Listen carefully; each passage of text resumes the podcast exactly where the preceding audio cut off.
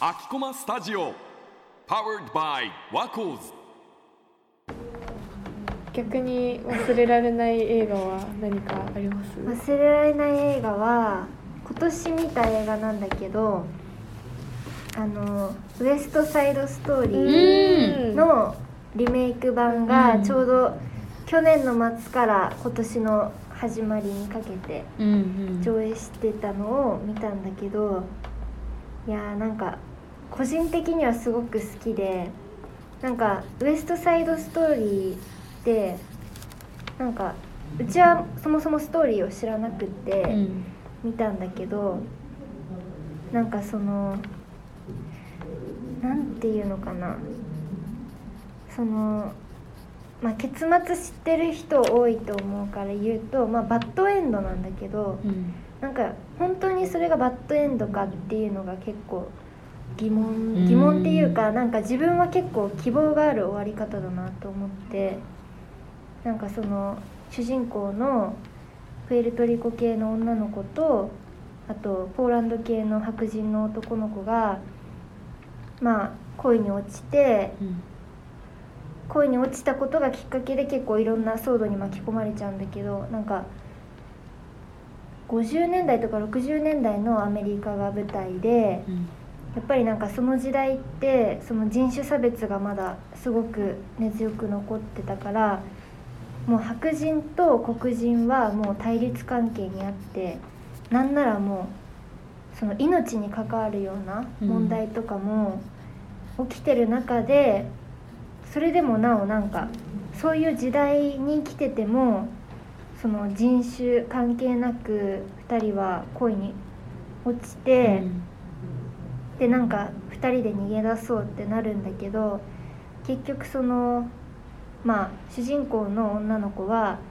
プリプエルトリコ系のギャングのボスの妹なの。で逆にその好きになった相手のポーランド系の白人の男の子はその白人のギャングの中のボスみたいな存在で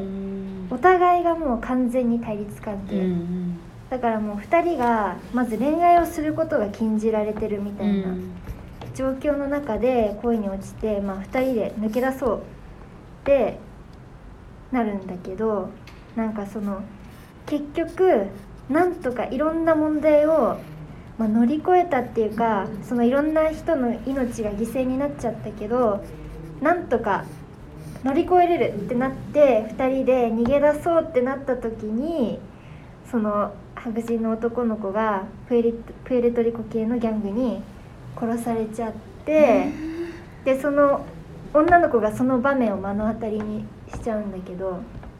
で最後なんかその、まあ、銃で撃たれて殺されちゃうのねその男の子が。でなんか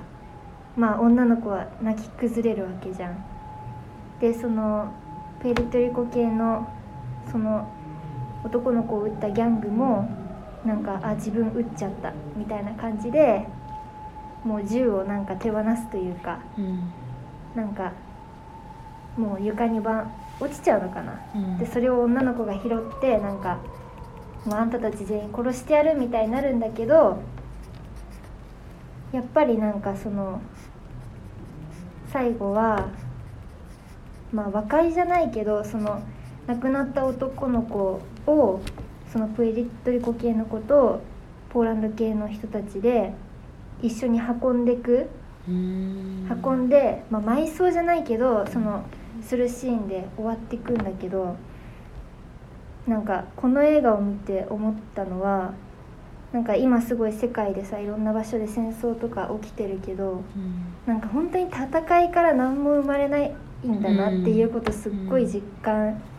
したっていうのと、うん、なんかその男の子は亡くなっちゃってその2人はま結ばれなくなっちゃったけど、まあ、その男の子が亡くなったことはきっかけって言ったらちょっと言い方が悪いけどそれがあったからなんかそのポーランド系の人たちとプエルトリコ系の人たちはなんか思い直したというか、うん、なんか大切なことを失うってこういうことなんだなっていうのをお互いが実感したみたいなシーンがなんとなくうん。最後で描かれててなんかバッドエンドだけどなんかその今の時代に合ってるというか、うん。なんかそのバッドエンドの中にも希望が見出せるっていうのがすごい好きで、っていうのが心に残った。うん。なんかそうあの映画うん。その、そう1960年代ぐらいに一回作られたのを、うんうん。なんか今そのスピルバーグ監督がうん。今リメイクする意味みたいなのうんうん。で結構話題になってた気がする、あうんー確かに、それこそ去年あの「イン・ザ・ハイツ」って、うん。まあ、ちょっと違うんだけどそのラテンアメリカンの人たちうん。の、まあ、移民スペインとかコロンビア系の移民の人たちがアメリカでどう生きていくかみたいな、うんうん。それもミュージカルがあってなんか最近そういうその人種うん。をテーマにする映画が増えてるのはうんうん。どういうことなのかみたいなね、あ確かにね。